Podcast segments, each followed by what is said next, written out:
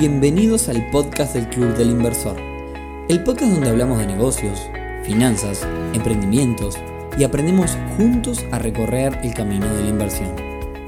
Bienvenidos a un nuevo episodio del podcast del Club del Inversor temporada 2021. Hoy viernes 2 de julio, episodio número 58. Se nos va el año, señoras y señores, episodio en el que vamos a hablar de cotizar en bolsa. Pero antes, y como siempre, clubdelinversor.uy, la comunidad de inversoras e inversores más grande del Uruguay. Por las dudas, esto es un dato real, ya que estuve investigando sobre el resto de las comunidades existentes. Y además de invitarte a unirte a nuestra comunidad, te invito también ahora a seguirnos en nuestro Twitter, Ahí vamos compartiendo información y noticias sobre finanzas e inversiones. Nos podés encontrar como arroba club inversor.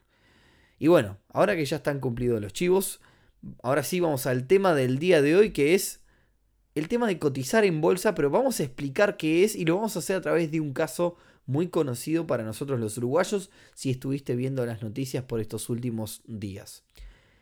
Entonces, ¿cómo elegimos el tema del día de hoy? Hoy va a ser un episodio muy explicativo, como para que todos podamos entender una noticia, esta noticia en particular, por lo que es y lo que significa.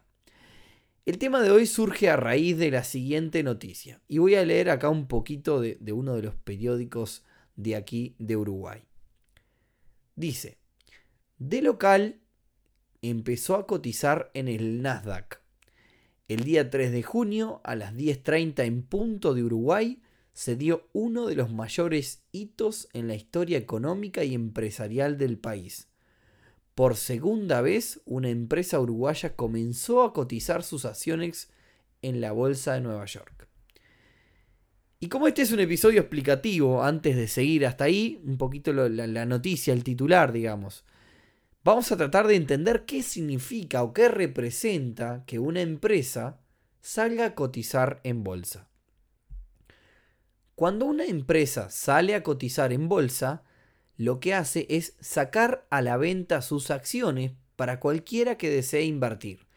Es decir, tomamos una parte de la empresa y la vendemos a nuevos inversionistas tal cual como si fuera un remate. Y acá los que son expertos me van a querer matar, pero estoy tratando de mostrar un concepto bien básico. La pregunta es, ¿para qué una empresa sale a cotizar en bolsa? Bueno, razonemos. Si salir a cotizar en bolsa es vender parte de la empresa a otros inversionistas, entonces lo que estoy buscando, uno de los motivos posibles, es la necesidad de financiación. De ingreso de dinero, digamos, a la empresa. Otro de los motivos es tener una valoración clara de la empresa. Es decir, saber o tener idea de cuánto vale. Y ahora en breve vamos a entrar en detalle de cómo cotizar en bolsa te puede indicar cuánto vale la empresa. Es decir, cómo, cómo llegamos a ese razonamiento. Por otra parte, además de que quizás el salir en bolsa sea una forma de, de vender acciones de una empresa, también puede hacerse con fines publicitarios. De hecho, bueno, muchas empresas lo hacen como con fines de reputación de la empresa, con fines, eh, digamos, eh, de publicidad, porque es un, es un hito importantísimo para, para, una empresa. Digamos que en el conseguir financiación es el hito más importante que puede llegar a una empresa hoy día. Bien, entonces ya sabemos lo que es cotizar en bolsa. Continuemos con un pedacito más de la noticia para tratar de ir siguiendo digamos, interpretación y poder aprender qué es cada uno de los puntos que indica la noticia.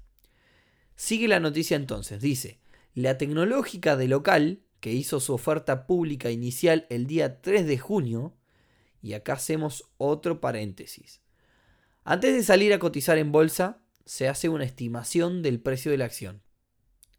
En base, generalmente se hace en base a otras empresas similares, para empezar, obviamente que no todos podemos salir. yo, no tengo, yo tengo un, digamos, en este caso tengo un negocio gastronómico, no puedo hacer salir, mi, mi empresa no puede salir a cotizar en bolsa.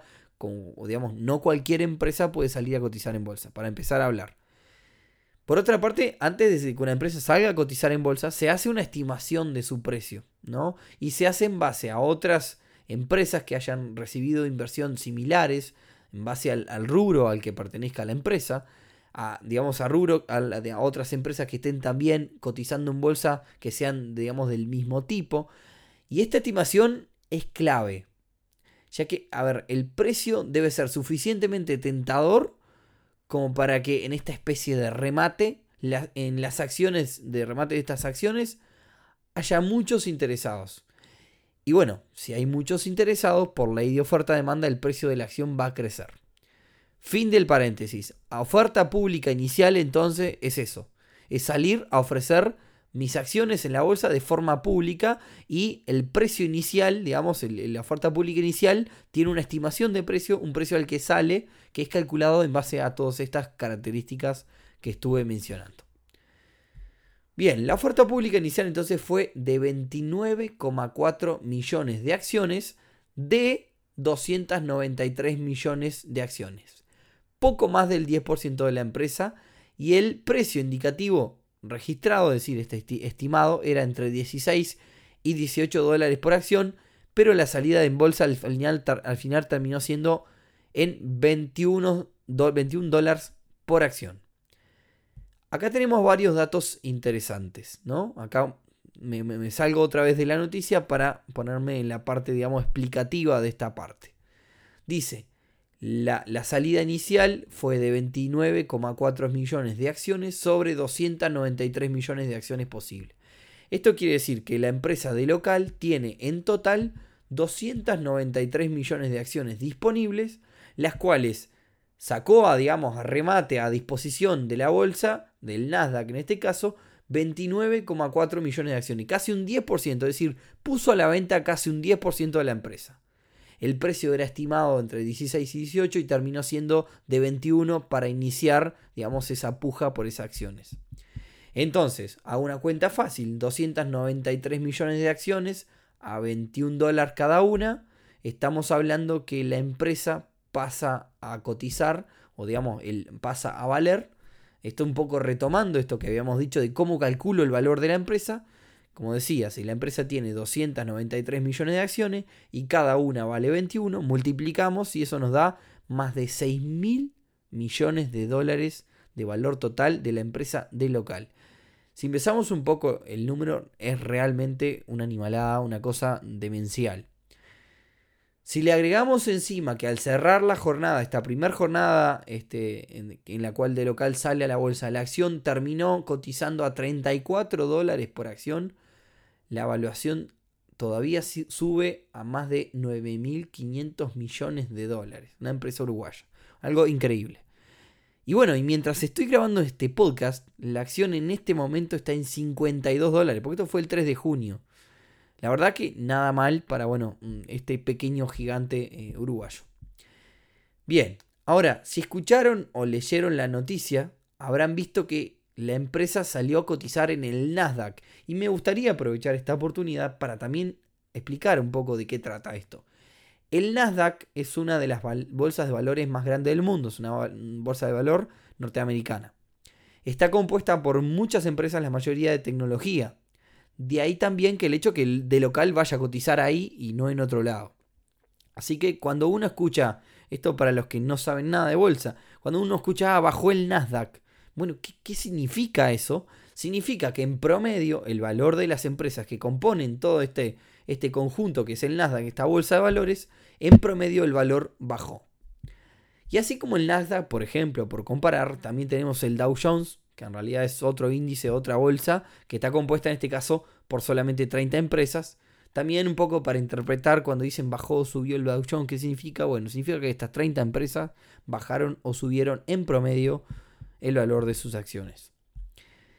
Si quieren seguir el valor de la acción de esta y de cualquier otra empresa, les dejo un, pique. Eh, buscan en Google, buscan la sigla que representa la empresa en la bolsa y luego la palabra stock, S-T-O-C-K.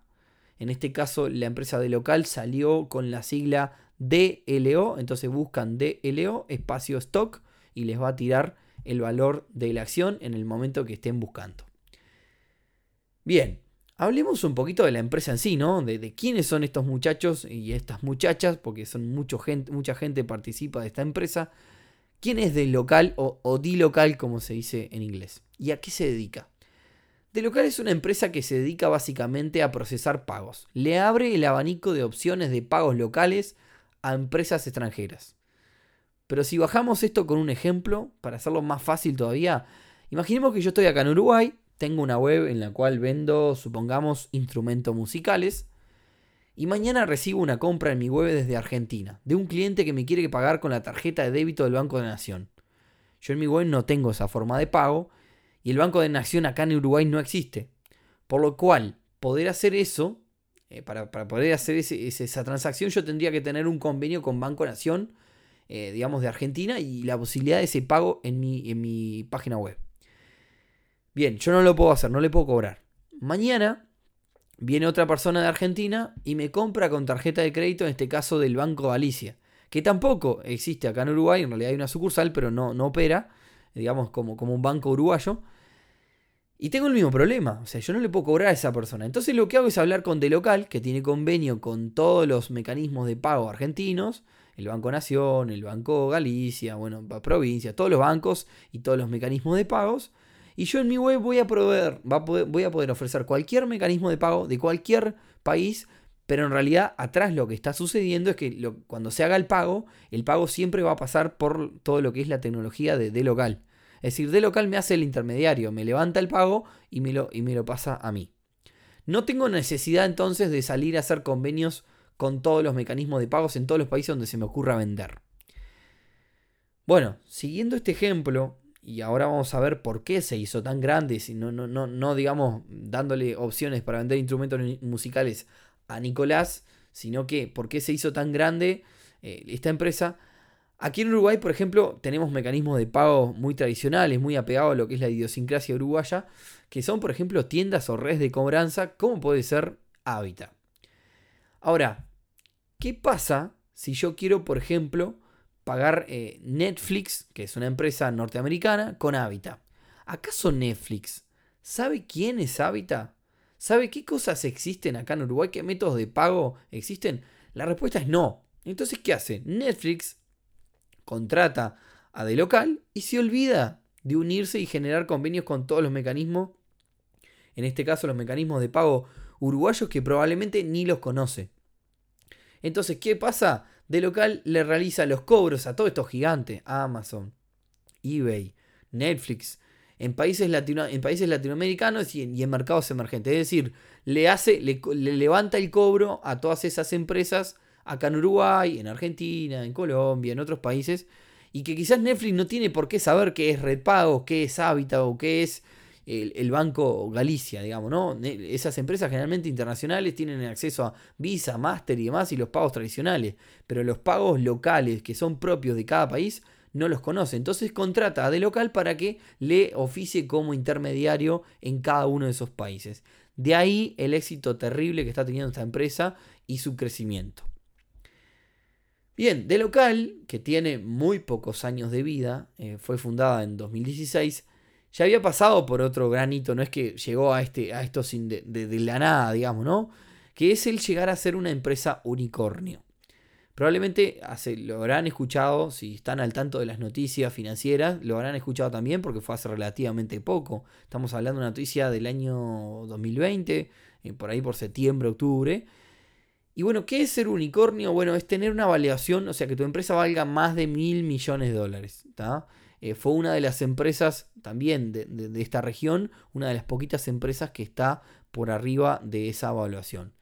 ¿Cómo se mide eso? Es decir, ¿cómo llegaron a saber que de local vale más de mil millones de dólares? De la misma forma que en este momento está saliendo bolsa, eh, en bolsa. Por aquel entonces, de local se presentó a una ronda de inversión, es decir, se presentó a vender parte de sus acciones y por un X porcentaje de la empresa le, pagaron determinado X monto. Es decir, los inversores pagaron, compraron una parte de la empresa.